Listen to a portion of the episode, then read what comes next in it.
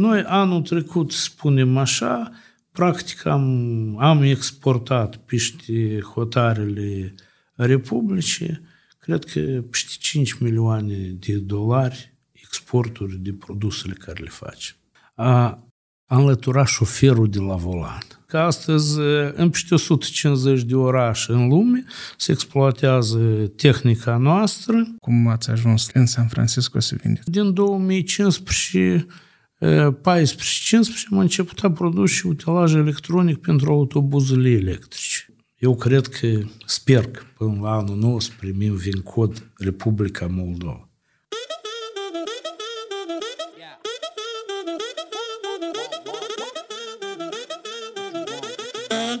Yeah. I'm not gonna lie, daughter had fun on Yagi, her brain yogi night. Ați văzut filmul Jobs cu Steve Jobs? Sau Da. despre Steve Jobs? Ei cum, asta nu știu cine nu a auzit sau nu Da, a privit așa lucruri. Astea sunt niște lucruri extraordinare. El a schimbat practic tehnologiile, viziunile. În primul rând, cel mai mare efect care l-a făcut, s-a, adică de la clavișe, da, a trecut la ecranul care, Da. care asta a fost m, cum, un pas enorm înainte. Mhm, mhm. O evoluție. O, o lărgit uh, posibilitățile oamenilor de a, de a m, exploata, da, și a fi, m, cum spun eu, m, acei care m, de acum ei dictează istoria vieții. Chiar ieri aveam niște prieteni în ospiție și povesteam că undeva prin anul 1000 985, când noi promovam um, tehnica de calcul, era o chestie. Toți șefii se temeau ca dracu de tămâie de tehnica de calcul, să nu aibă un display pe masă. Era o problemă, găsi operatori și mai departe. Adică uh-huh, uh-huh. Fost, probleme au fost destul de multe și m, atunci era foarte greu să promovezi. Adică nu numai că tehnica era slabă față de cum este astăzi, dar acum mm, să spunem un copil și el de acum poate lucra la, la claviatură, poate ceva scris și așa mai departe. Adică lucrurile au evoluat foarte mult. Mhm, mhm. Asta e realitatea. Și e, iată, eu când e, îmi imaginez dumneavoastră cum lucrați, parcă că eu îmi imaginez că e tot ca în filmul ăla unde stați într-un garaj și de fapt numai dumneavoastră știți și lichiți acolo și ardeți și puneți una cu alta. Rezultatul noi îl vedem că e frumos. Și rezultatul e una. Dar de fapt însă și procesul e, e, e așa meticulos și ne, Nu, spunem, dumneavoastră vedeți din punctul dumneavoastră de Da, vedere da. lucrurile, dar ceea ce facem noi, adică e un lucru consecvent, da? Spunem, poate la începuturi, când am început primele uh, producții, proiectări și așa mai departe, au fost așa mai exhaustiv, ca să spun eu, adică în sensul că uh, atunci avem un singur tip de utilaj, l-am făcut, noi nu știam cum o să comporte, ce o să se întâmple. Uh, Cu timpul s-a creat o echipă uh, care avem, adică niște viziuni, uh, pe de altă parte lucrând cu firma Fujitsu, cum v-am mai spus, uh, noi cunoaștem tendințele de dezvoltare a transportului în general. Și noi știm, adică una din tendințe este ca a, a înlătura șoferul de la volan. Asta e tendința care de acum vedeți că apar foarte multe informații, automobil pe autopilot și așa mai departe și iată, cunoscând toate tendințele astea. Văzând la ce etapă se găsește astăzi industria, nu transportului electric. Da? Uh-huh. Și noi venim uneori cu niște idei care de la ideea care o avem și până la implementare poate să treacă și vreo 5 ani de zile. Adică este o chestie că ceva trebuiește mâine, da? dar ceva azi, cum, cum spun, acei care exploatează nici nu o să primească lucrurile astea în, în realitate. Adică pentru dâns și prematur. Noi în transportul electric, ca să spun așa, în multe lucruri suntem pionieri. Eu nu pot să spun, spre exemplu, în toată lumea, dar în zonele unde noi lucrăm, adică am fost ACSI, chiar în România, sunt lucruri care noi am fost pionieri cu niște idei, adică venind, noi prima am făcut uh, mișcarea autonomă a troleibuselor și a tramvailor, de, din considerentul când mergea să defecta sau apărea, dispărea energie electrică în rețea și, spre exemplu, troleibusul a rămas la o intersecție. Uh-huh. Și iată, noi în asta, în anul 2003, am făcut pe acumulatoarele care erau acolo, prin niște viziuni, am luat și am făcut că din intersecție, chiar dacă nu arde lumina, am vedere rețeaua nu lucrează, este 200-300 de metri, el le mergea pe acumulatoarele proprii care uh-huh. era în regim cum merge acum autobuzul electric. Uh-huh. Uh-huh. Pe urmă, noțiunea de autobuz electric cu încărcare uh, din mers, adică dinamică, noi am venit cu ideea spunând că el, adică am pus bazele că iată el merge, spre exemplu, 20-30 de kilometri, adică i-am dat un parcurs, nu cât uh, poate să lucreze acumulatoarele până să descarcă cu tătul, da? pentru uh, necesitățile ca nu a defecta acumulatoarele. Și am venit că iată, cum în Chișinău sunt autobuze electrice cu încărcare dinamică pentru cu mers autonom de 20 de km sau 30 de km. Adică cuvântul ăsta cu parcurs de 20 sau 30 a fost inventat de noi și nu numai asta, adică multe lucruri care eu cred că adică nu știu cum o să fie bă, pe urmă mișcările în transport, cu toate că noi multe lucruri le prognozăm, dar asta e realitatea că noi cunoaștem și, adică, noțiunea de garaj e de mult la noi e, e, o dispărut ca așa noțiune. Noi, spre exemplu, dumneavoastră ați văzut câte ceva din ce facem acolo, noi avem un plus foarte mare că noi lucrăm prin cooperare. Eu zic că întreprinderea noastră, ceea ce facem noi, ar trebui să aibă, eu știu, 200, 300, 500 de angajați, să aibă suprafețe foarte mari, să aibă strunguri, să, adică, și aici apare o întrebare, da? Noi astăzi avem comenzi, da? Dar mâine putem să nu le avem în așa limit. Ce facem noi cu angajații? Sau mâine schimbăm direcția de activitate, adică apar tehnologii noi, alte strunguri. Și atât noi ceea ce noi producem, adică lucrând prin cooperare, noi dăm niște comenzi la un șir de alte întreprinderi. În Chișinău sunt o sumedenie de întreprinderi care se ocupă cu prelucrarea metalului. Pentru și nouă ne trebuie strunguri, încăperi, specialiști și noi ne adresăm către ei și spunem, iată, noi dorim să facem cu tare, cu tare. Le dăm desemnele, programele care sunt uh-huh. și ea. Cineva nou, la cineva procurăm metalul. Cineva ne-l taie cu laserul, da? Altul îl îndoaie sau îl îndulează cum ne trebuie uh-huh. nouă. Cineva îl sudează, pe urmă cineva îl vopsește, da? Și la noi, spre exemplu, sunt întreprinderi care stau în rând ca să, să aștept să le dăm comenzile, dar noi lucrăm după niște principii, calitate, mm. da, pentru că aici calitatea foarte mult înseamnă și pe urmă este nuanțele de prețuri. Uh, pe PCB-urile care noi le facem, avem tot uh, practica, adică sudarea o facem pe șticotare, că în Moldova nu sunt, companii să fac sudări la așa nivel de integrare și facem un șir de sudări în Hong Kong, facem alte ceva în Turcia, uh, uh, în Singapur, în Germania, adică și noi iarăși dăm programa, cineva după programa noastră ne face toate uh-huh. operațiile care sunt și asta e situația. Uh-huh. Pentru cei care s-au conectat eh, la acest podcast, cu noi este domnul Vitalie Iașanu, eh, fondatorul Inform Business, eh, companie de electronică. Eu am analizat și compania dumneavoastră pe internet mult și spune, am discutat și cu lumea care vă cunoaște. Toți mi-au recomandat să vă invit la podcast și în același timp am fost foarte impresionat de activitatea pe care o aveți. Adică, din câte cunosc eu, sunteți în domeniul electro, electronicei, da? Și faceți piese pentru anumite tipuri de transport. Dar dacă ați putea să dezvoltați aici anume cu ce vă ocupați și de cât, sunteți, de cât timp sunteți pe ați, câți angajați sunteți și tot așa mai departe.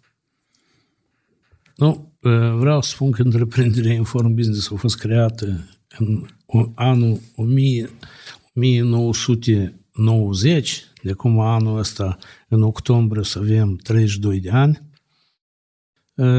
Am început o, o grupă de băieți entuziasmaști, pe timpurile cele tehnica de calcul era la alt nivel, dar eram, cred că, unii din cei mai buni atunci în Moldova și am vrut să facem un business legat de programare, de producerea utilajului electronic la momentul acela și realitatea a fost una că prin anii 90 Cred că până prin 2000 electronica aproape nu trebuia nimănui. Calcul, uh-huh. Tehnica de calcul se implementa încă destul de greu. Și am fost nevoit să începem de la, să trecem la alte tipuri de business, adică business de import, de export, am vedere chiar unele procese de producție, inclusiv a materialelor de construcție și așa mai departe – dar niciodată nu ne-a lăsat ideea de a, a face ceva în, în, în domeniul tehnologiilor înalte. Și iată, chiar în timpurile cele grele, când s-a creat Departamentul VAMAL a Republicii Moldova, noi am fost primii care am creat un sistem uh, informațional VAMAL la nivel de Republică și după cât știu, el și astăzi folosește paralel cu Asicuna pentru niște calcule, niște soluționări a, a problemelor existente. Este astăzi altă întreprindere, se numește Inform Business C, care adică menține sistemul care este, dar asta e un produs care, dați și zice, la anul să aibă 30 de ani. Uh-huh. Adică ceva asta cred că înseamnă. Și iată așa, rând pe rând, adică am mai produs și alte utilaje electronice în perioada asta, dar începând cu anul 2000, asta a fost așa o întâmplare, director regiei transport electric, adică care era atunci la nivelul acela, întâmplător ne-am întâlnit cu dumnealui și el îmi spune, hai faci ceva că noi să plătim mai puțin energie electrică, pentru că pe timpul acela era la modă întreprinderea care difuza energie electrică, apoi tot timpul orele de vârf stopat trolebusele și pline cu pasageri, adică era o situație și era momentul că la momentul acela trebuia să, adică putea să dispară trolebusele în orașul Chișinău. Asta a fost așa un cuvânt cheie, de la care noi, adică de la propoziția asta faci ceva ca să plătim mai puțin energie electrică, noi am studiat problema și peste ani de zile am venit cu primul utilaj, să arunca de pe trolebus circa o tonă jumate de echipamente, spunea o ladă neagră, să o numim așa, 42 de kilograme în total și ca efect care era de la alte viziuni și tehnologii de dirijare, economia electrică era economie de 40%. Iată, asta uh-huh. a mhm. fost, adică primul început și de acolo am început să ne dezvoltăm.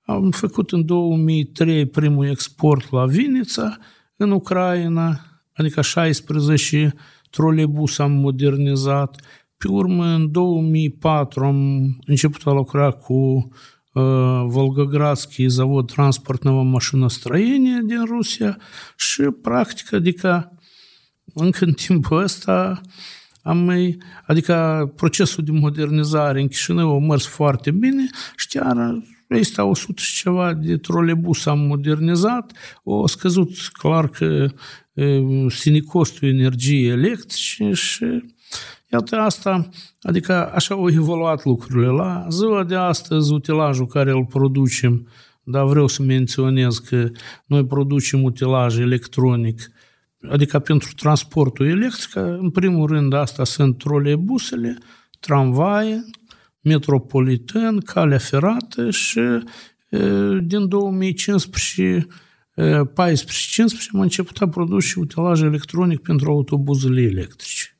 Inclusiv aceea ce în Chișinău sunt 9 rute, asta care merg la aeroport, la Eloveni, la Strășani, astea toate sunt invențiile băieților noștri și Adică pot să vorbesc mult, pot să vă spun că astăzi în peste 150 de orașe în lume se exploatează tehnica noastră.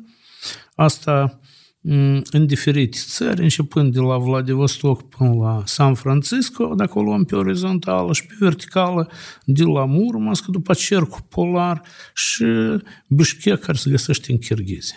Dacă o să mai aveți întrebări, o să vă răspund. E foarte mult de povestit. Dar ce anume uh, utilaje electronice? Poate noi suntem departe de electronică și cumva parcă ne vine complicat. N- da. Noi vedem doar da. trolebuză. Da. Dați să vă spun așa o chestie. Toată tehnica, inclusiv și automobilele și transportul electric, dacă observați, ultimul timp, tot mai mult și mai mult este electronic.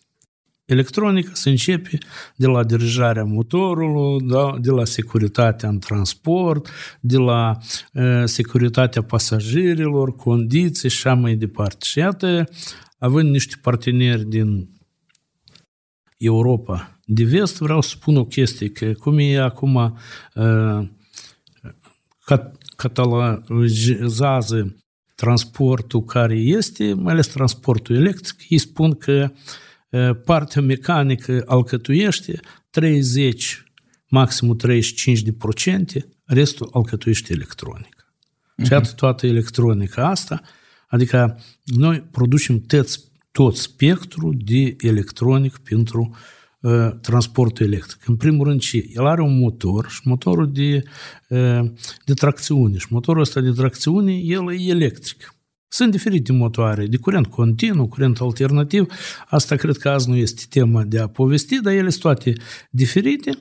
Dar principiul că uh, cel mai simplu uh, transport electric ăsta este troleibus. El are o rețea de contact pe care se conectează la rețeaua de contact prin bare și iată energie. Și ea ajunge, trebuie să ajungă la motor, motorul acela trebuie conform cum să apăs pe frână sau pe accelerator, el trebuie să mărească viteza, să micșoreze viteza lui, dar în primul rând se poate duce cei 11-15 tone de pasageri pe destinațiile care sunt.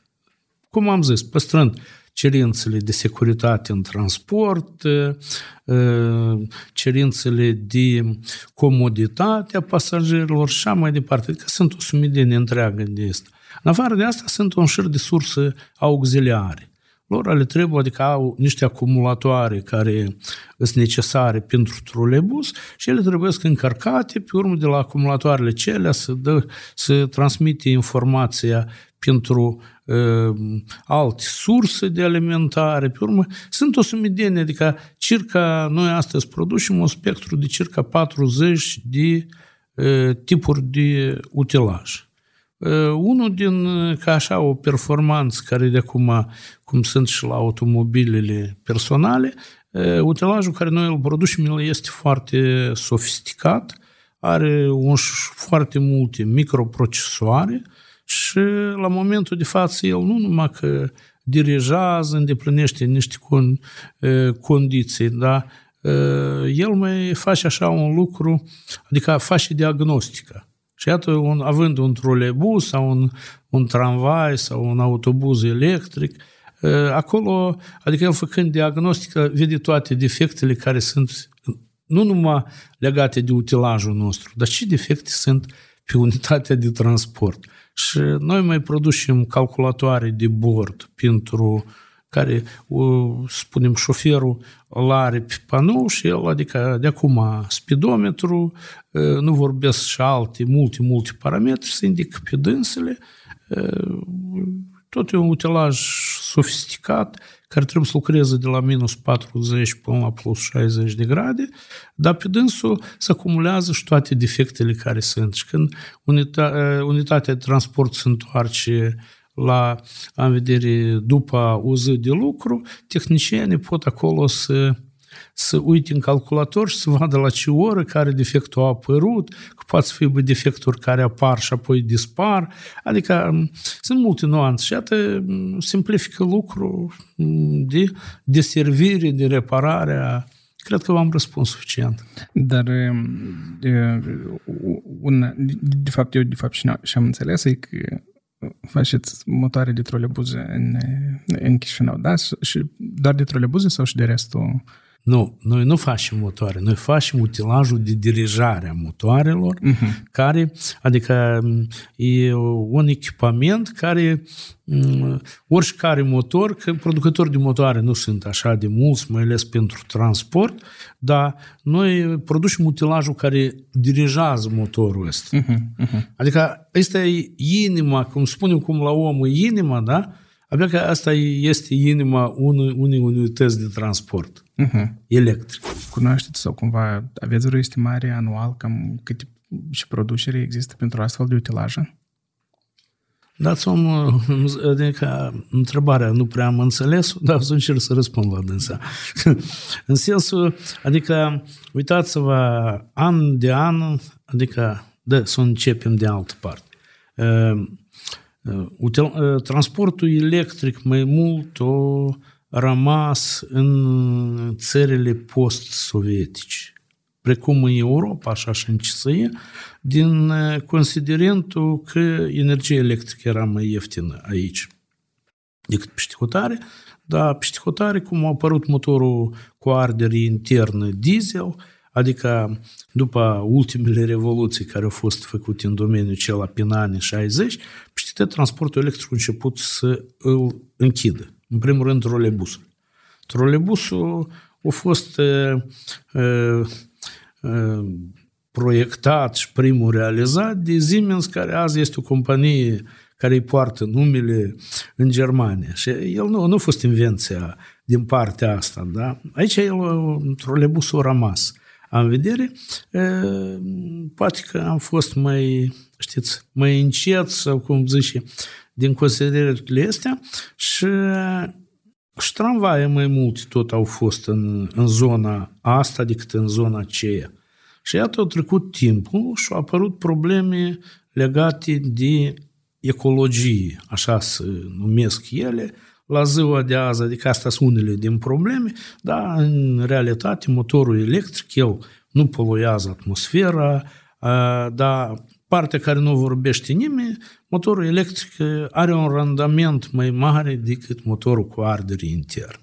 Și părerea mea că în, în 10, în 15, maxim 20 de ani, motorul cu ardere internă pe drumurile noastre practic nu o să mai circule. Și iată, astăzi merge o luptă foarte intensă între um, companiile petroliere care pe de o parte vor să mențină piața și implementarea produselor noi cu motor electric. Asta, dacă observați și ești Tesla care face a, a, automobile de am vedere pentru persoane fizice, tot așa se întâmplă cu autobuzele electrice și astăzi e o chestie destul de voluminoasă în în domeniul ăsta, la tot ce se întâmplă și când m-ați întrebat da cât este nevoie, vreau să spun că în fiecare an, da, cantitatea de transport electric crește.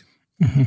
Indiferent că Tesla produce de astea, nu, adică puțin altă destinație au decât care e a noastră, noi producem utilaj pentru transportul electric care duce pasageri, care, adică are volum de la eu știu, 50, 100, chiar și sunt tramvaie cu utilajul nostru care, care transportează și 350 de pasageri, adică are lungime de 35 de metri. Adică, uh-huh. uh, și în fiecare zi volumul crește. Și... De fapt, era întrebare referitor nu la volumul care necesită, cât volumul pe care voi îl puteți oferi. Ca să ne imaginăm uh, cât e de mare compania.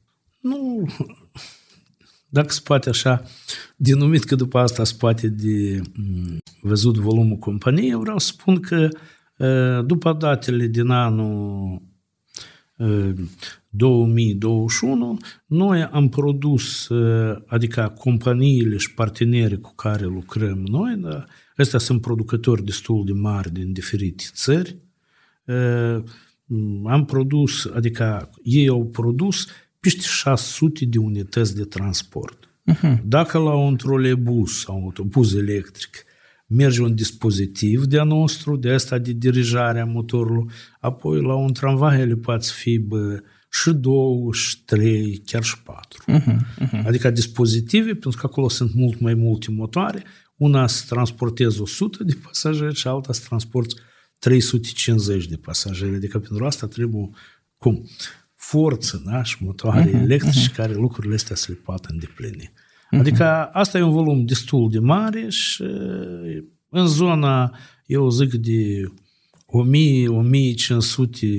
de kilometri noi nici nu avem concurenți, dar din aceea ce cunoaștem, cred că am fost cei, cei mai mult producători în vedere de, cantitativ de produse de asta. Uh-huh, uh-huh. Noi anul trecut, spunem așa, practic am, am exportat peste hotarele Republicii, cred că peste 5 milioane de dolari exporturi de produsele care le facem. Deci noi avem un credo. Noi credem că pentru a evolua și pentru a crește și ca societate, și individual, și ca țară, putem să o facem doar prin muncă altă cale nu există. Nu, e doar prin muncă și a muncit și a muncit mult. Și ne gândeam cum să ajungem la cât mai ușor, cât mai scurt, printr-un cuvânt, la oameni să înțeleagă că trebuie de muncit. Și noi avem un hashtag și noi îl numim hashtag ăsta, HRSQ. Mm-hmm. Dacă el se descifrează în felul următor, dacă el ar fi BRSQ, el s-ar descifra boieresc. Ah, am, de am, Hărăsăchiu. Da, da, am înțeles. Și dacă ați fi și dumneavoastră ambasadorul la e, mișcarea asta că trebuie de muncit, ce, ar fi... ce aș putea să zic? Da, spuneți-mi cum derulează o zi de muncă de la dumneavoastră. Dați eu, adică, mi spuneți că mesajul de face ceva, asta înseamnă că trebuie să muncești. Eu sunt de acord că fără muncă nimic în viața uh-huh. asta nu se întâmplă, dar pentru, adică modul de munci este diferit. Și eu cred, asta e credul meu, pentru că înainte de a apuca să faci un lucru, da, trebuie bine să te gândești. Și iată părere de rău așa să facem noi. Și în țara asta, nu degeaba suntem în situația care noi suntem, că, spunem, nu avem rezultate. Uh-huh. Noi muncim, muncim, da? Ne-a învățat țăranii, s-au învățat să muncească cu sapa acolo, să, adică să transpire și așa mai departe. Uh-huh. Noi avem nevoie de a, pentru a avea rezultate, avea specialiști în domeniul tehnologiilor înalte, adică trebuie să muncim altfel. Să muncim cum muncesc japonezii, uh-huh. cum coreienii de sud lucrează, că ei tot nu au resurse materiale. Uh-huh. Și iată, ne întrebăm o chestie, ce s-a întâmplat la noi în 30 de ani, da? Și parcă muncim, părinții noștri au muncit, noi muncim, da? Rezultate nu sunt. De aici trebuie să ne gândim, dar clar că trebuie să muncim. Dar să muncim în vedere, așa, conștient, cu cunoștință, cu scopul, nu astăzi facem așa, dar mâine facem invers, hai de stricăm, iar facem. Uh-huh, uh-huh. Adică sunt popoare care sunt muncitoare, care nu sunt muncitoare, dar moldovenii sunt muncitori. Numai trebuie să mai înveți carte, da? Și uh-huh. să o folosească în domenii. Că asta, ce mai mare bogăție, uh-huh. asta sunt oamenii, dar oamenii care sunt deștepți și noi avem capacități de a fi deștepți, numai trebuie să ne punem niște scopuri. De acord. Acum, ca să importați materia primă pentru produsele care le faceți, de obicei trebuie de așteptat vreo un an, un an jumate până la obținerea în depozitul dumneavoastră bunurilor date. Dar referitor la vânzări, de exemplu, și da, permiteți-mi să fac o introducere la întrebare. De obicei, afacerile sau cel mai multe afaceri sunt în domeniul sau B2B sau B2C, în dependență de cu ce se ocupă, sau că prestează servicii sau că vinde unor companii sau consumatorului final și tot așa, dar la dumneavoastră cumva e mai mult că vindeți companiilor de stat, adică sau vindeți statului însăși și probabil o abordare mult mai specifică decât o majoritatea oamenilor de afaceri. Cum are loc însăși vânzarea la dumneavoastră, contractarea unui client nou? Cum ați ajuns la în San Francisco să vindeți și tot așa mai departe? În primul rând, partenerii cu care noi lucrăm, spunem așa, pe lumea asta nu sunt așa de mulți. În vedere asta nu așa un domeniu, spre exemplu, a, a realiza produse agricole, da? sau altfel, uh-huh. unde poți găsești o sumedenie de parteneri. Aici uh-huh. partenerii care, care noi avem, adică sunt foarte, adică numărul lor e restrâns. În primul rând, ca parteneri avem uzine producătoare de transport electric, da? și pot să numesc câteva din ele. Spre exemplu, este uzina MAZ, da?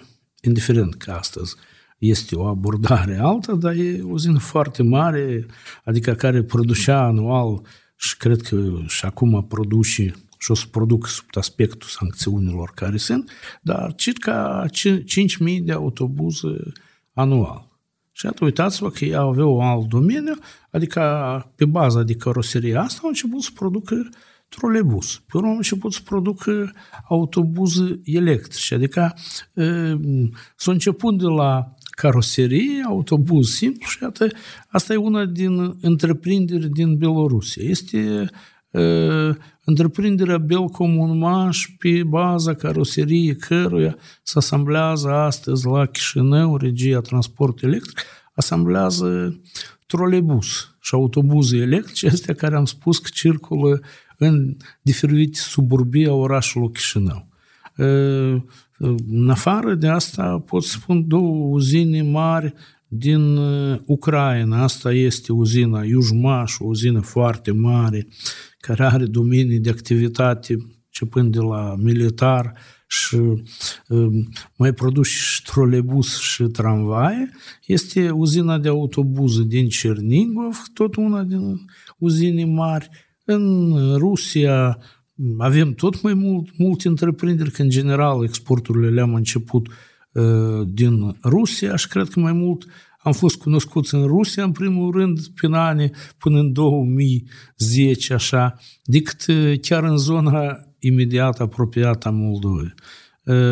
Asta sunt uzinele producătoare. Este, adică sunt un șir de uzine și n-aș vrea să, fără acceptul lor din partea Europa de Vest cu care lucrăm, dar asta sunt niște contracte care sunt numai între noi semnate și fără a divulga denumirile și produsele care le realizăm. În afară de asta sunt regiile de transport electric, așa s-ar putea ele denumit, care ce mai fac? Ele au nevoie de a moderniza un șir de transport care nu oricare are atâția bani de a procura ceva nou, mai ales un, un trolebus, el costă încă cât costă, dar un tramvai, ca să aveți închipuire, el costă începând de la un milion de euro și în sus. Și nu fiecare oraș are bani ca să poată permite. Da, din tramvaiele care are, le modernizează, să consumă mai puțin energie, să fie mai, mai dotate pentru pasageri. Și iată, ă, regii de astea sunt în fiecare țară, dar nu sunt așa de mult. Iată, în ă, Republica Moldova de tot patru regii. Da? Este regia Chișinău, ă, Bălți, Bender și Tiraspol, da? Mai multe nu sunt. În, în Ucraina sunt vreo 60 de uh, regii de astea, adică vreo 60 de orașe, da? Poate fi, hai, spunem, până la 70. În Rusia sunt 200 și ceva. Adică piața nu e așa de mare, ca să spunem. Dar pentru a te promova în domeniul care noi uh, activăm, adică avem una, noi trebuie să fim uh, uh, ideale în lucrul nostru cu clientul. În primul rând, noi trebuie, dacă avem contract, să le îndeplinim în termen și să ne planificăm din timp. A doilea, produsul care îl facem, el trebuie să fie foarte fiabil. Adică el trebuie să fie bă, să aibă o calitate ca, ca la militare, adică și bă, dacă avem, spre exemplu, un produs era pentru destinat populației, pe acel militar, cum eu țin minte, pe timp trebuie să fie de trei ori mai, am vedere, mai fiabil, mai rezistent la toate condițiile care sunt. Și iată, faima bună faci o chestie.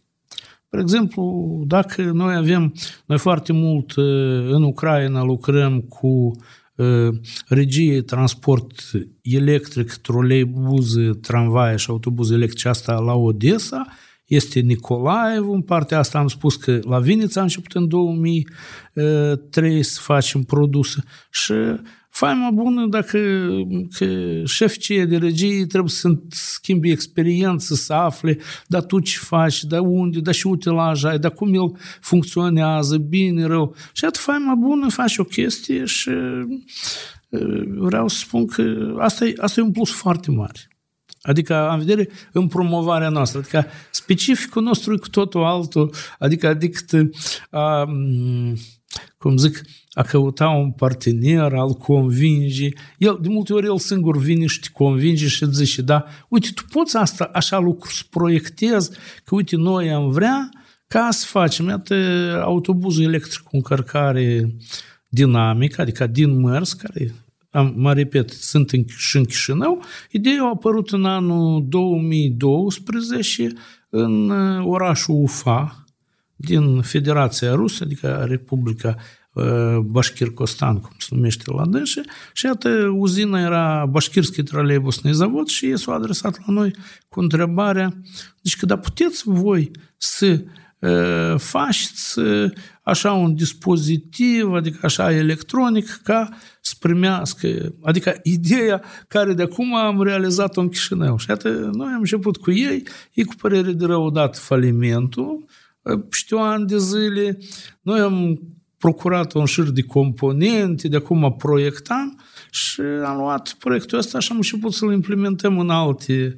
uh, locații și una dintre ele în 2015 a fost orașul Chișinău, am convins conducerea, clar că oricare lucru nou are o rezistență și o temere, o să primească, nu o să primească și în 2015 s-a deschis ruta la aeroport, care a fost o senzație destul de mare și atât după asta au apărut eu am înțeles că din suburbii permanent este o cerință anume pentru uh, trolebusele astea, cum se numesc, cu autonomie, da?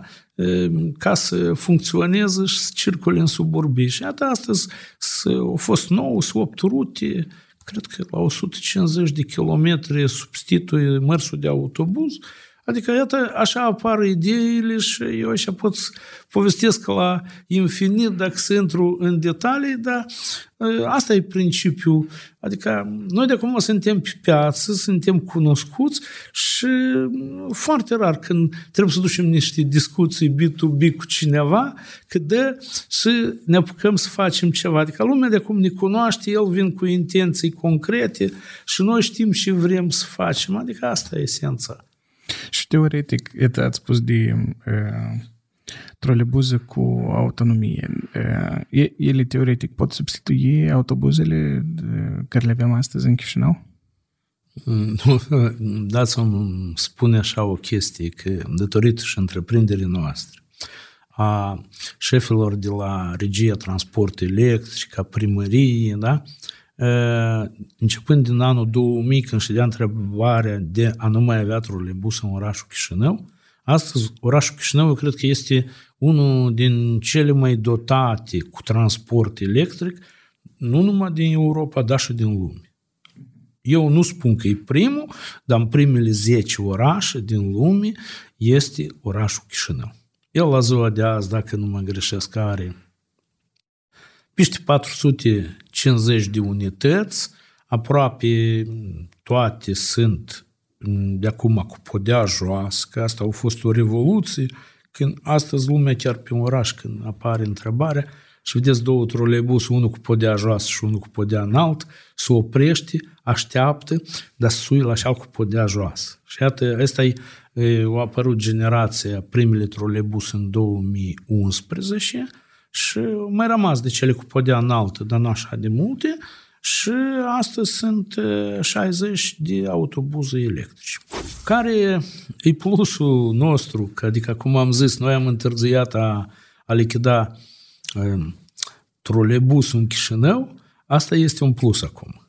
Pentru că dați și un, adică eu cred că nu o să afectez pe nimeni spunând o chestie, că am zis că este partea economică nu numai ecologică, a motorul cu ar, electric față de motorul cu ardere intern. Iată, uitați-vă, după teoria fizică care este,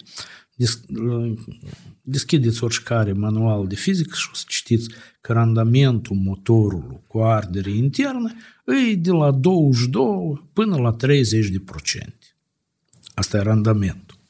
Randamentul motorului electric este de la 95 până la 98%. Da? Dați să împărțim și o să vedem de câte ori este eficacitate. Eu din informația care o am, vreau să spun că orașul, în orașul Chișinău, undeva un troleibus, un autobuz electric, circulă circa 100 de mii de kilometri pe an.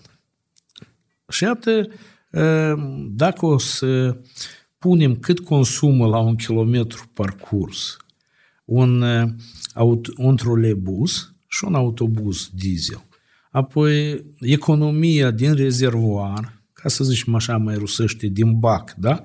Din și turnăm noi acolo petrol sau folosim energie electrică până la criza asta energetică care acum apare de anul trecut era de circa 30 de mii de euro pe o unitate de transport într-o lebus în an. Uh-huh. Și acum luați și sucotiți, adică ce este mai rentabil și mai rațional. Clar că trolebusele trebuiesc invenții, ăsta investiții adăugătoare, de la lărgi rețelele de contact, cu toate că ultimul timp ele nu se lărgesc din cauza că este autobuz electric și viitorul pentru autobuzul electric. Adică eu nu am nimic împotrivă că noi azi avem niște probleme, că nu avem unități de transport pentru pasageri și clar că e binevenit și autobuzul, da? Simplu. Dar mai devreme sau mai târziu din aceea ce v-am spus eu dumneavoastră, el o să, adică autobuzul electric o să-l substituie pe cel care cu, cu motor diesel.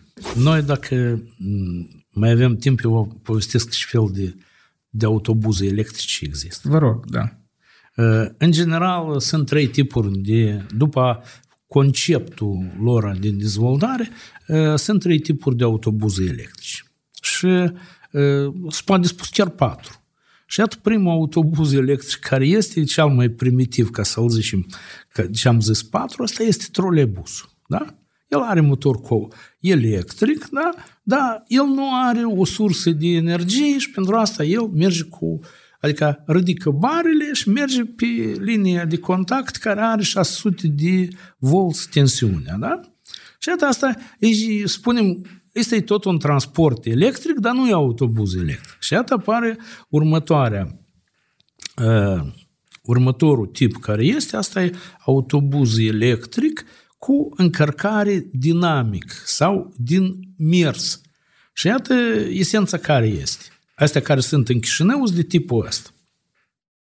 Uh, el merge ca troleibus sub treța. Și în timpul ăsta cât el merge sub treța, el nu numai merge, dar încarcă și acumulatoarele, el are niște acumulatoare speciale pentru tracțiune care ele se încarcă din mărs, da? Și iată el cât o mărs ca trolebusul, ele s-au încărcat, au ajuns la capătul liniei de rețea, să dau barele în jos și el, el mai departe merge ca, ca autobuzul. Adică el nu are nevoie acumulatoarele dinăuntru, ele ce fac? Ele, ele îți permită astea ca să miște uh, unitatea de transport ca pe un autobuz.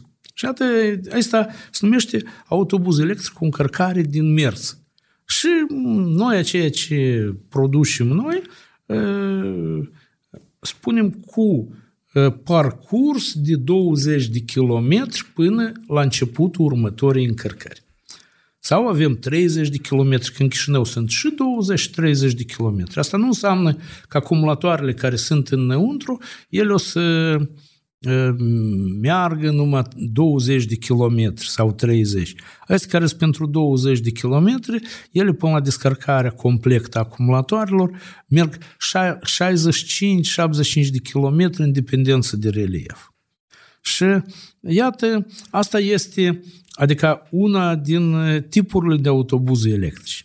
Și de ce el e cel mai răspândit la momentul de față? Pentru că totuși a parcurge o distanță mai mare în este, este nevoie de mai mulți, multe acumulatoare, prețul lor e tot scump, ele sunt grele încă, cu toate că ele se micșorează și în volum și în preț și Mm, asta e cea mai bună soluție la momentul de față, în toate orașele. Și chiar vreau să spun că concepția asta, adică orașa, orașul Praga din anul 1972 a închis rețeaua de trolebuse și acum 4-5 ani de zile în urmă a redeschis-o pentru a face anume a putea să exploateze așa tipuri de autobuze electrice, ele sunt cele mai practice.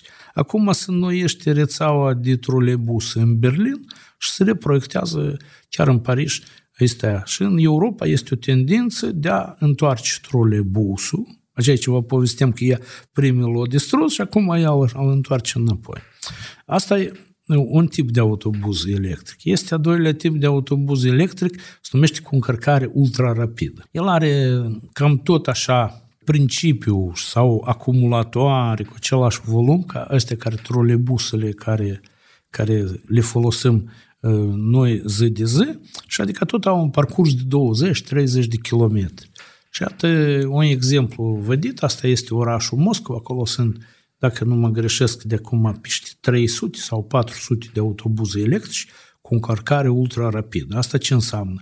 El vine la o stație terminus, ă, se ridică un pontograf, adică ă, ceva ca la tramvai, se ridică în sus la stația care este și el, ă, după teorie, spune că el trebuie să încarte și în 10 minute. Adică în 10 minute se face încărcarea acumulatoarelor, care după volum sunt cam tot ca la ăștia care sunt la Chișinău, care am spus alt tip.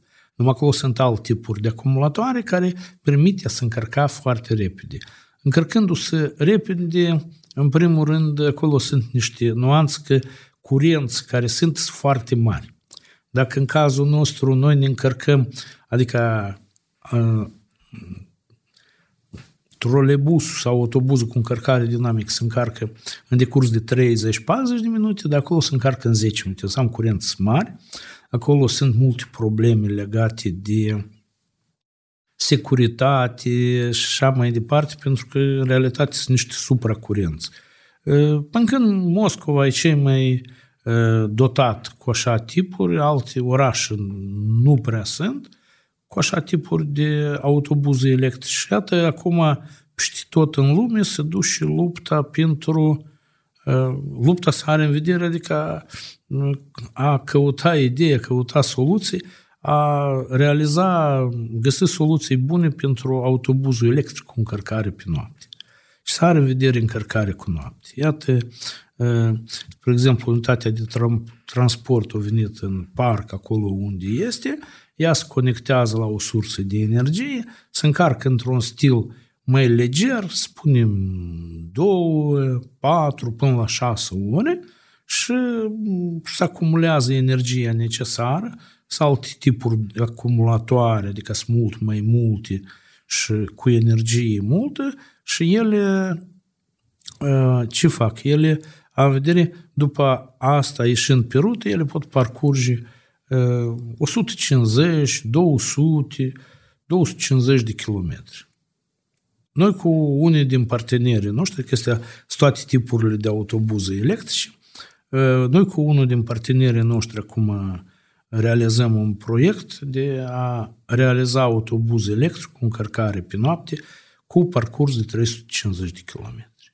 Folosim uh, acumulatoare de ultimele generații, uh, niște know-how-uri și sperăm că până la sfârșitul anului, adică de acum să duc experimente, dar până când exploatare reală el încă nu este.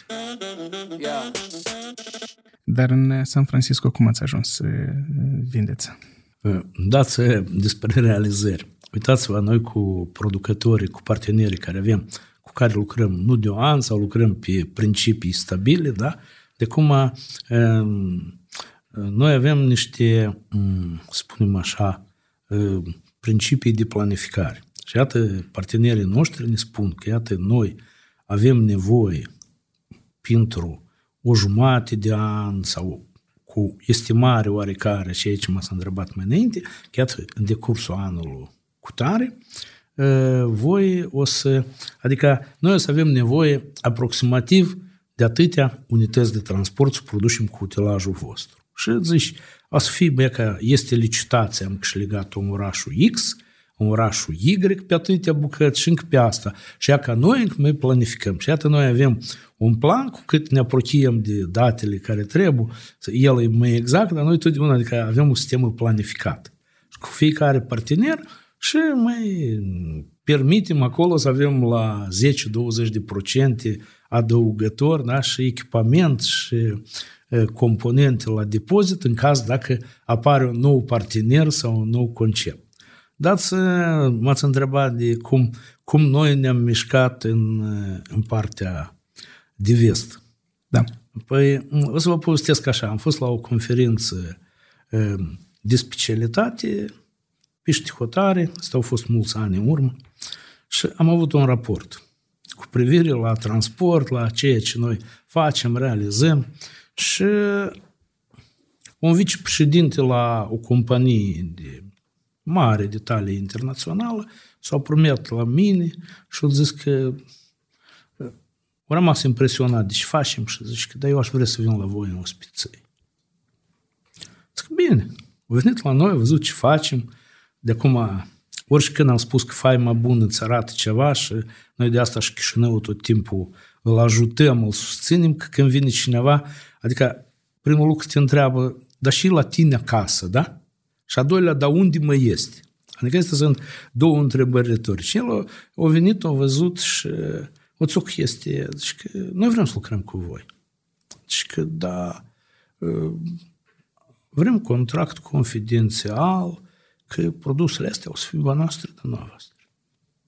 Eu spun așa real cum este, mai mult nu pot spun la situație, eu m-am revoltat și am zis o chestie, adică nu că noi acum putem să lucrăm adică pe licență, pe chestii, dar la etapa și cum era, și eu zic, bine, dar până produsul e a nostru, el așa e de bun, așa e de...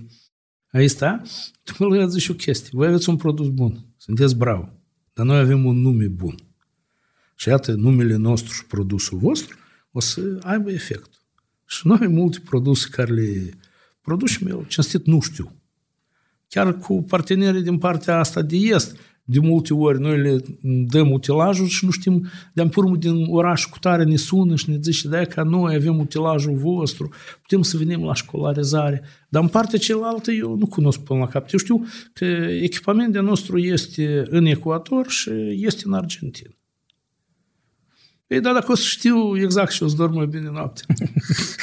nu, în esența, v-am spus că avem un nume și asta e realitatea. Uh-huh, uh-huh. Super. Și astfel ați ajuns și în, nu. Și, și în vest. Nu. Avem în vest și avem și acum proiecte destul de mari în realizare, da? Adică, știți, fiecare producător de transport, dar nu numai transport, uitați-vă, și transportul ăsta particular, da? că este Tesla, că este Volkswagen, da? ce fac ei? Mai ales cu tehnologiile noi. Ei, oricare produs, îl țin până la ultimul moment, da? ține toate lucrurile astea în secret, că în realitate nu e ușor, da? Dar vezi ce face vecinul, da? Cum, cum spre exemplu, el sapă grădina, da? Și vezi o tehnologie nouă și peste o zi, două, se piște așa grădina, așa e ca dânsul. Dar în, între întreprinderile astea producătoare, gigante, este o concurență enormă și nu tot timpul poți povestești despre ce este, cum poți spui da la modul general, da, în, în detalii. De asta de multe ori, lucrând în partea de vest, nu e așa de simplu a povesti ce faci, cum faci. În teorie, e posibil să creați tot la fel soluții și pentru automobile? N-ar fi o oportunitate economică mai mare pentru... Vedeți, este o, o chestie. Moldova încă nu are vincot. V-am spus că, în realitate, după ce am intervenit noi și cu noua guvernare, Ministerul Economiei în realitate s-a implicat și eu cred că, sper că până la anul nou să primim vin cod Republica Moldova. Asta sunt două țări. Moldova și Albania în Europa care nu au vin cod. Asta fiecare unitate de transport are un număr individual, adică țara producătoare, producătorul și modelul și tot așa mai departe. Un șrag de litri și cifre, da, de 18, da, în, în rând. Și iată, asta ar schimba ceea ce se poate de făcut. A produce autobuze, automobile, da? Asta e o chestie care cere foarte mare investiții. Dați să ne uităm așa real, da? Ce avem în prejur? Este în România Dacia, da? Și proprietari știm cine sunt, da? Și în realitate sunt lucruri foarte bune, inclusiv și automobile electrice acum se implică. Dacă ne uităm în Ucraina, practic nu a rămas nimeni, da? Și nu sunt așa de multe companii, în general, sunt de asamblare în Cehia, de în Germania, nu sunt, da, adică și ei produc foarte mult. Ei produc milioane. Dar pentru a produce milioane trebuie să ai, cred că, investiții de miliarde. Și pentru Moldova, adică de unde noi astăzi suntem și să ajungem încolo e destul de complicat. Dacă vă spun că nici vin cod n-am avut. Eu cred că aceea drumul pe care noi mergem după mine și după echipa care o am e destul de, cum spun, de corect. În primul rând, transportul care este și facem noi echipamentele astea, adică ele nu se produc în acelea în milioane, chiar autobu, uzinele de autobuze care sunt, ele, cum uzina Mază are 5.000, da? Dar nu 5 milioane. Dați să ne uităm, cam trei, trei zeruri acolo lipsesc, așa Și atât e mai ușor a produce în niște cantități mai mici, niște echipament care costă cu mult mai mult, decât a produce în serie niște echipamente mărunte, da? Că la noi asta sunt tentative, adică cum tentative, în zonele economice libere la Bălți, noi în automotive lucrăm și producem cablajuri cu, am vedere, cu milioanele, da? pentru diferiți producători de transport. Aici la noi lucrurile sunt mai sofisticate și noi producem, v-am spus, adică circa 600-700 de unități pe an. Noi suntem mai mult dispuși, a fost un șir de articole, un șir de interviuri la televiziune, destul de bine au fost toate lucrurile astea spuse, am vedere și expuse la piața auto.md, acolo au fost anul ăsta trei articole și inclusiv sunt scopurile care noi le urmărim. Și scopurile care noi le urmărim, noi vrem să asamblăm, având parteneri, am, am dori aici în Moldova să asamblăm uh, uh, autobuze electrice. Primind caroseria de piștihotare, având un vin cod moldovenesc și organizând tot procesul ăsta de producție, să producem în Moldova autobuze electrice. Adică aici noi ne-am poziționat mai bine și n-am face un efort care... Pentru asta, ca automobile electrice de produs în Moldova, trebuie să găsești un Volkswagen, da? să-l convingi să vie în Moldova și a doilea să Adică să, să vezi dacă îi trebuie tu lui sau nu îi mai trebuiești, da? Și noi vedem, adică în adică domeniul nostru care de bază este, ultimii ani noi producem uh, electronică de putere. Și iată, uh, chiar sub aspectul războiului din Ucraina și nu numai din Ucraina, în tot ceea ce se întâmplă, uh, apare necesitatea acum de securitate energetică. Da, securitatea energetică asta nu-i numai ca să nu înghețăm iarna acasă, da? Dar sunt chestii care sunt strategice. Spre exemplu, sunt spitale unde sunt secții de reanimare, sunt secții chirurgicale, care, închipuiți-vă, stânge lumina și nu este oră. Ce se întâmplă în cazul ăsta? Sunt tehnologii vechi pe generatoare și așa mai departe, dar acum apar așa niște necesități și chiar sunt foarte stringent circa o jumătate de an au apărut, stații de acumulare a energiei. Cine știe tehnica de calcul, știe așa cuvânt ca UPS, da? Și iată este, pentru fi calculatoare, sunt UPS-uri acolo, eu știu, de 300 de W, nu știu, 500 de W, da? Și iată, noi acum lucrăm în domeniul ăsta, avem cunoștințele care trebuie le avem de la troleibus, tramvai și autobuz electric și sperăm în câteva luni să ieșim cu prima stație, adică UPS de asta, de acumulare a energiei electrice, de 200 de kW. Asta e o, o putere destul de mare pentru a întreține clădiri întregi, adică vin 380 de volți, ele se acumulează în niște acumulatoare și pe urmă din acumulatoarele astea, când stânge lumină, el face 380 și alimentează toată, toată clădirea, toate încăperile. Și mai este o perspectivă că Moldova vrea sau nu vrea, o să ajungă și el la principiul de tarifare energiei electrică după um, diferite tarifuri. Da? În noapte, energie electrică e ieftină, ziua un preț mediu, dar în orele de vârf e crește considerabil. Și atât dacă noaptea acumulați energie electrică în acumulatoare și în orele de vârf o consumați, aveți o, o, o eficacitate destul de mare. Războiul din Ucraina, cum v-a afectat afacerea? Personal și afacerea, de fapt. Spunem așa, o chestie că e, pe noi ne-a afectat destul de tare în sensul că am avut e, companii în Rusia care rămăsese de, cu datorii față de noi. E, Belorusia au fost afectată pe de altă parte, adică legate de democrația din Belorusia și au afectat și mazul și aceiași belcomunmași în Ucraina nu mai zic acolo partenerii din Cernigov au fost sub ocupație, am, am fotografii, n-am fost acolo încă, dar sunt zone, adică la uzină sunt hale care au fost distruse aproape complet.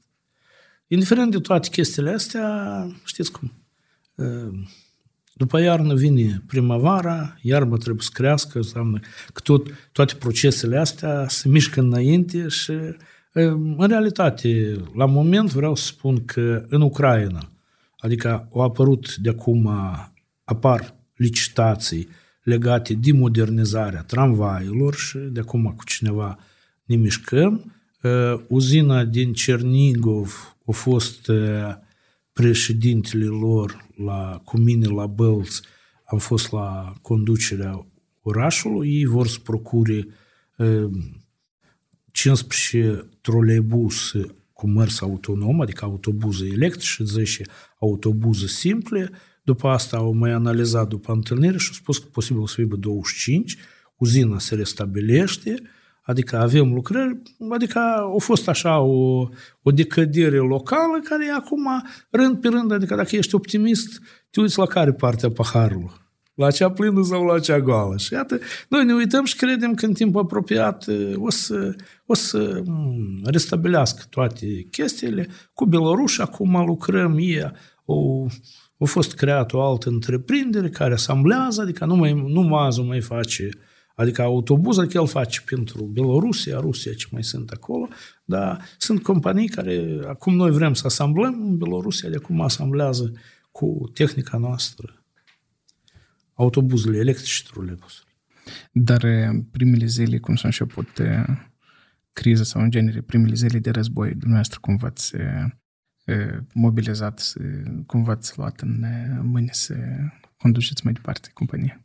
Știți, primul lucru, cel mai greu a fost să, să o liniștesc pe soție. Uh-huh. Asta a fost cea mai mare Provocare. esență, nu, ca atare, noi, adică soția e din Ucraina și avem multe rude în Ucraina, chiar în zona asta, regiunea Odessa, în Odessa, cu atât mai mult avem și o întreprindere care se ocupă cu deservirea tehnicii noastre în Ucraina.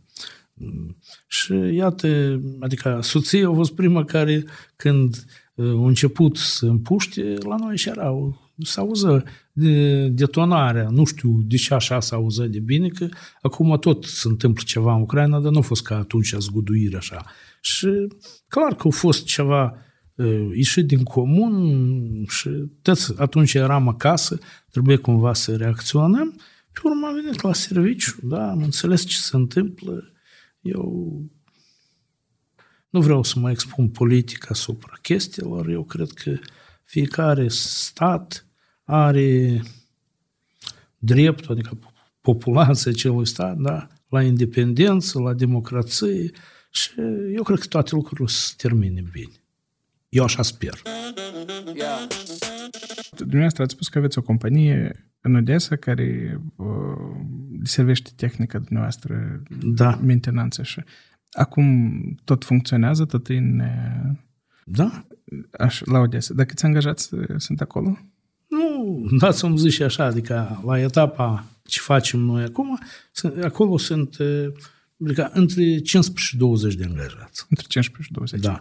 Vreau să spun, adică, domeniul lor de activitate care este, adică noi avem un oraș unde avem foarte mult tehnic. Precum în Ucraina de răsărit și de asfințit, se zicem așa o chestie, da? în zona unde am să duce războiul. Da? Apoi sunt patru orașe unde noi chiar anul trecut am pus, cu parteneri am pus transport electric. Da? Asta, asta să are în vedere Mare, Mariupol, care practic nu mai există, Severodonetsk, Bahmut, Slaviansk și chiar Kramatorskul. Nu chiar în zonă, dar e tot pe acolo.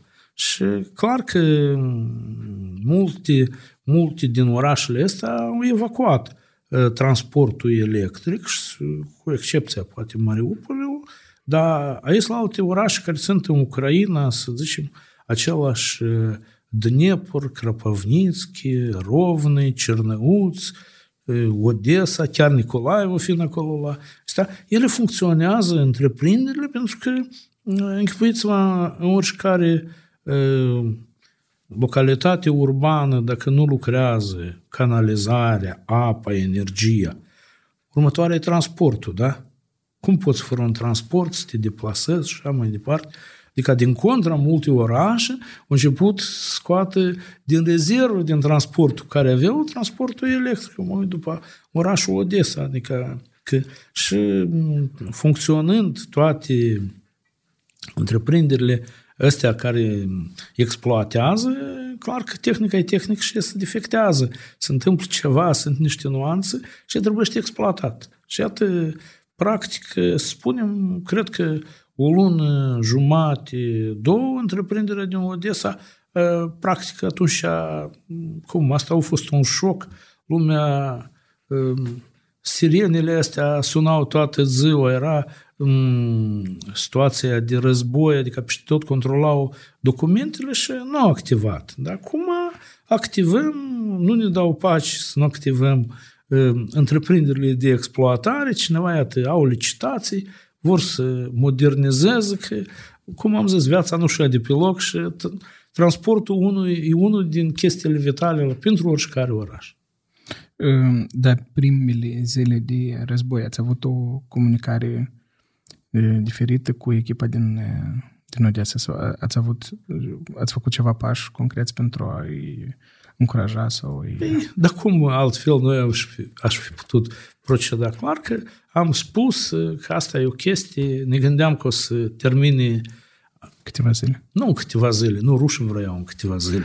Eu am vedere că într-un termen așa mai, mai realist, că cineva o să primească decizii corecte, da? Și că oricare război, eu cred că prin forța militară, pe dânsul nu să-l nu să-l termin cu bine și repede, da? Uh-huh. Asta toate lucrurile se duc prin dialog, prin a recunoaște cine, ce, ce-a făcut bine, ce-a făcut rău, pentru că eu cred că nici Rusia nu e așa de bine, având așa sancțiuni, așa chestii. Asta trebuie să fii realist, să poți pune pe cântar ce trebuie să faci. Și um, am susținut, adică și nu numai am susținut, adică eu, eu, indiferent că acolo este război, să zicem așa, odată la două săptămâni mă duc la Odessa, mai aud și eu sirenele cele, dar și să faci? Asta e chestia, băieții lucrează, în primul rând bărbații nu pot pleca pe știhotare, de la serviciu de acolo, din Odessa, am avut numai un singur om care a plecat, avea intenții personale și sub pretextul războiului a plecat ca refugiat în Germania. Mm-hmm. De acolo. Dar așa am o discuție, am avut și cu parteneri și din Rusia și din Belorusia și toți așteaptă o chestie mai repede lucrurile să termine, să, a să amelioreze, pentru că e un domeniu destul de important pentru a vedere economia națională la fiecare din țările astea. Uh-huh. Referitor la uh, angajați și lucruri cu personalul, uh, câți angajați sunteți aici în Chișinău? Nu, aici e o chestie, să spunem așa, mai complicat. Este, a spune, sunt întreprinderi care, știți, sunt monoliti și au numai o singură întreprindere. Noi avem câteva întreprinderi, clar că noi chiar cândva numeam toată chestia asta ca concern, și era, adică asta neoficial, dar era un concern, Inform Business, în care activau circa 12 întreprinderi. Mm-hmm. Astăzi suntem puțin mai puțin, nu, spunem așa, câteva sute de angajați. Câteva sute? 200, da. 300? Cred că până la 200. Până la 200 de angajați. Da. Dar sunt diferite întreprinderi cu diferite scopuri de activitate Ă, avem o... Ă, la, în partea de producție nu avem așa de multă lume, uh-huh. am spus. Avem multă lume în partea de proiectare. Uh-huh. Asta e o chestie... Ă, asta sunt cei care vin la dânsul cu ideea, eu povestești și el din ideea asta trebuie să, să realizeze un utilaj sau altul și așa mai departe. Uh-huh. Și Băieți care noi astăzi avem la întreprindere, vreau să spun că mm, marea majoritate a conducătorilor care sunt, sunt foști studenți care de pe la cursul 2-3 au venit cumva la noi la practică, au făcut lucrări de curs, lucrări de licență, da, lucrări de masterat și așa mai departe. Avem chiar cineva care să apără doctorantura, adică de cum am făcut uh, studiile. Eu, ca director, mă mândresc că așa întreprinderi, cum v-am spus, la mii de kilometri nu există. Că noi avem o renume, tot mă mândresc.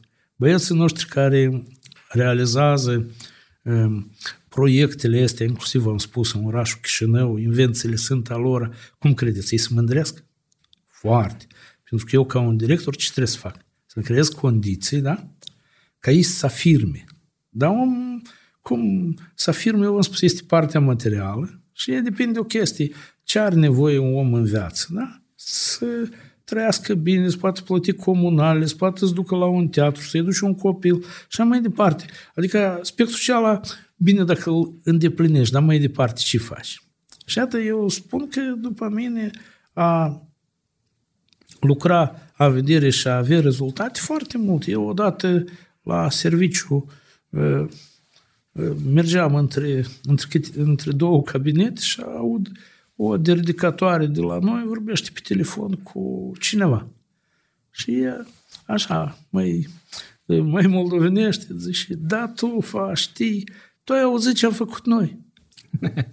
da, să deschisese o rută, eu nu țin minte, că la Sângera, că la Stăuceni sau unde. Și pe televizor arăta și povestea, iată, s-a deschis ruta, s-a făcut.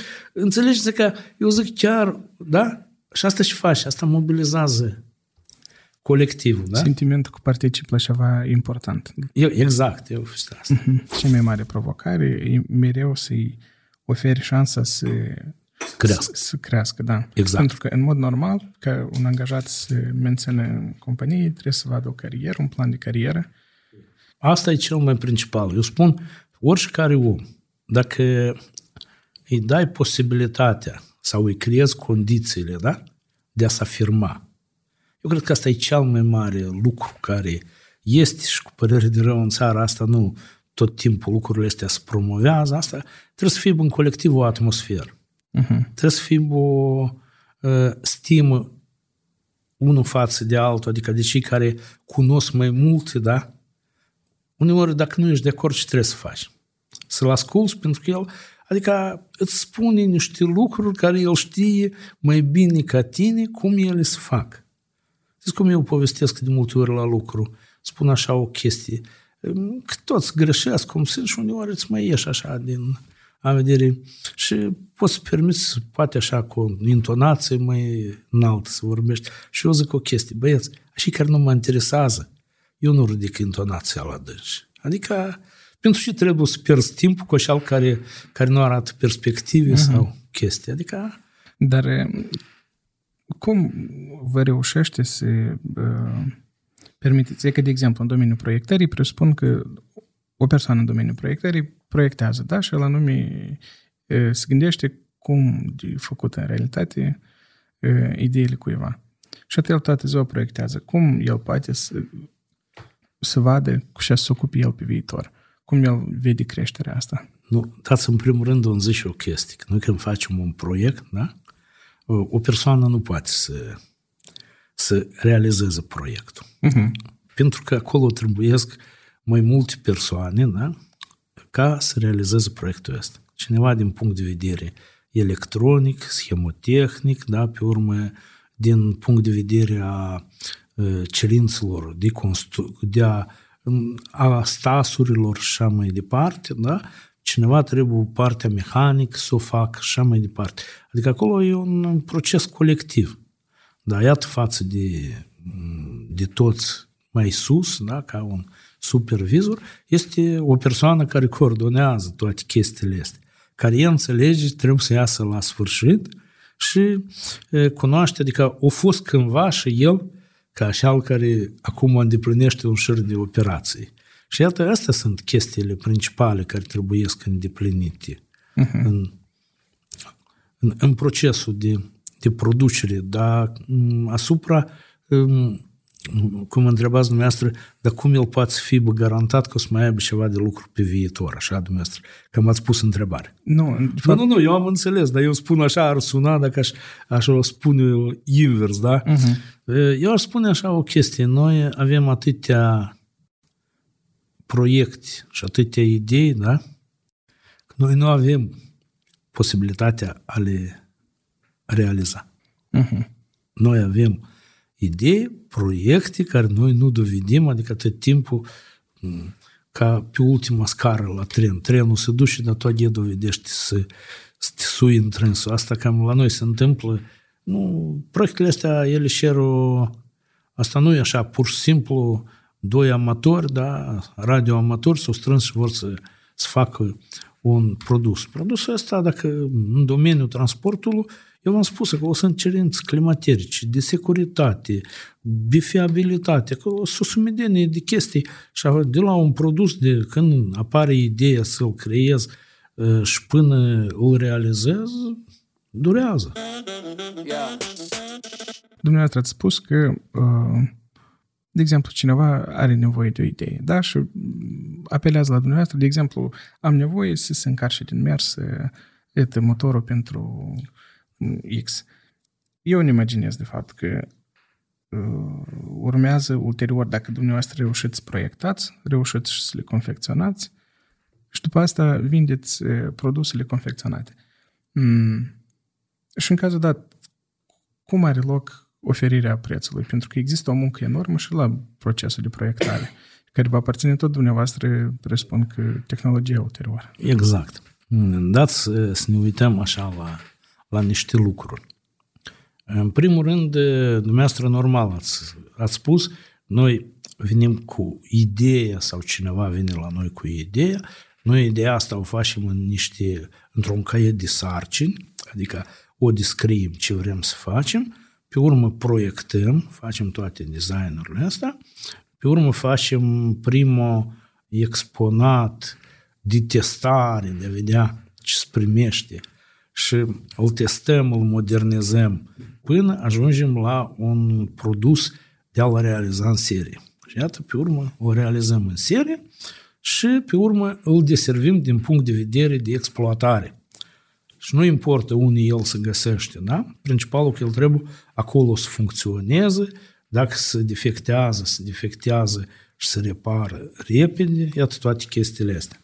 Înainte de a proiecta sau face un lucru, noi foarte mult analizăm în ce măsură el trebuiește. Facem niște analize legate de pe care piața ar merge mai bine, ce ar fi, adică în ce măsură este necesitate de așa tipuri de utilaj, adică cam în ce perioade și ce cantități ar, așa, estimativ, da?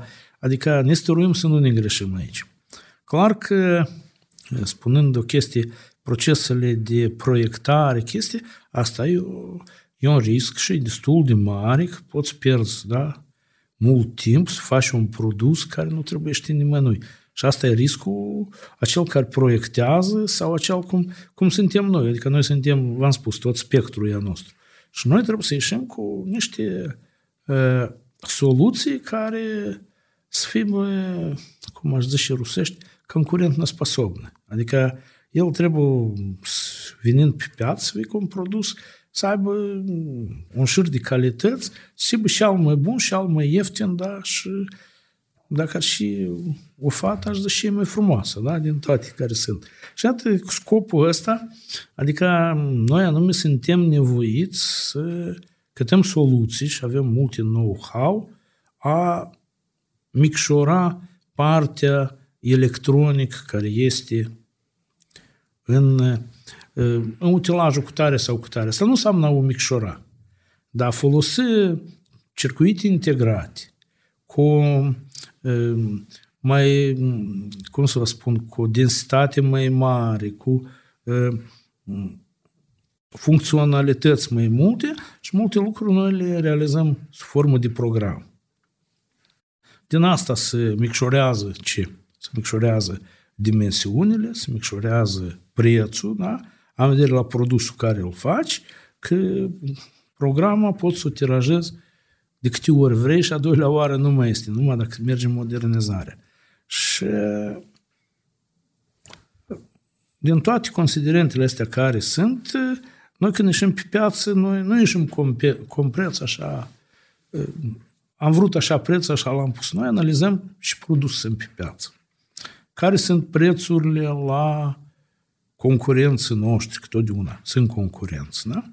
Și față de un șir de companii de talie internațională, nu vreau să dau nume, prețurile la noi, la componentul gata, este de 3 de 4 ori mai mic. Prețul de vânzare. Prețul de vânzare. Uh-huh. Da, după funcționalități, după fiabilitate, eu iarăși nu vreau să numesc, că suntem mult mai bine. Uh-huh. Și adică noi tot timpul, da, avem concurență din partea asta. Am în vedere două întreprinderi în Federația Rusă, da? Mm. Iată acolo, ei vin uneori cu prețurile și noi suntem nevoiți să, să ne coborâm sub dânși. Ei sunt mai mhm. ieftini ca uh, occidentale, da? Da? Îs, noi, noi ne stăruim a, a te menține pe piața rusă, da? Trăind în Moldova, da? Și uh, având numai legăturile prin telefoane, prin e-mail-uri și așa mai departe, și având o image bună, asta nu e așa de simplu. Pentru asta noi suntem nevoiți, adică noi produsul, înainte de a-l începe a, a proiecta, de acum ne gândim dacă te la scoate. Domnul Ieșanu, și planurile pe viitor a companiei, cum o vedeți în următorii 5 ani? E greu de spus. Adică este un vector în care tot trebuie să... Noi vedem că trebuie să ne mișcăm. Am zis așa ca un lucru că noi am vrea să ne ocupăm cu asamblarea autobuzelor electrice în Moldova. Uh-huh. Dacă noi facem chestia asta, noi se primește din lucrurile care azi le realizăm, asta dacă o să rămână jumate din trânsele, adică acolo este un salt foarte mare, este o cerință mare și transportul electric astăzi el e în trend și se dezvoltă și e foarte greu de spus și o să fie cu dânsul peste 5 ani. Adică o să fie nu mai rău ca azi, o să fie cerințele mai mari, necesitățile mai mari. Dacă realizăm proiectul ăsta, noi mai avem intenții, inclusiv și eu sunt și președintele Asociației Companiilor din Industria Electronică, noi vrem să facem săli de instruire pentru studenți, pentru studii duale. Vrem să și conlucrăm cu instituțiile de învățământ, inclusiv Universitatea Tehnică, Colegiul Politehnic din Bălți, Colegiul de Excelență în, în Energetică din Chișinău, două școli profesionale, numărul 5 din Bălți și 6 din Chișinău, lucrăm asupra adaptării programului de studiu, asupra necesităților noastre care le avem, cumva să ne familiarizăm mai bine. Întreprinderea Inform Business are posibilitatea și dorința și vrem să devenim și mai profesionali și să fim un exemplu pentru alții. Domnul Ișanu, noi vom fi cu ochii pe dumneavoastră și pe Mulțumim.